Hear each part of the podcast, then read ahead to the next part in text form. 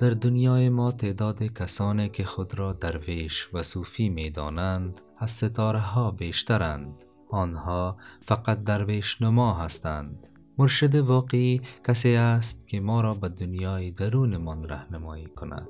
او به دنبال جمع کردن شاگرد و مرید پروری نیست.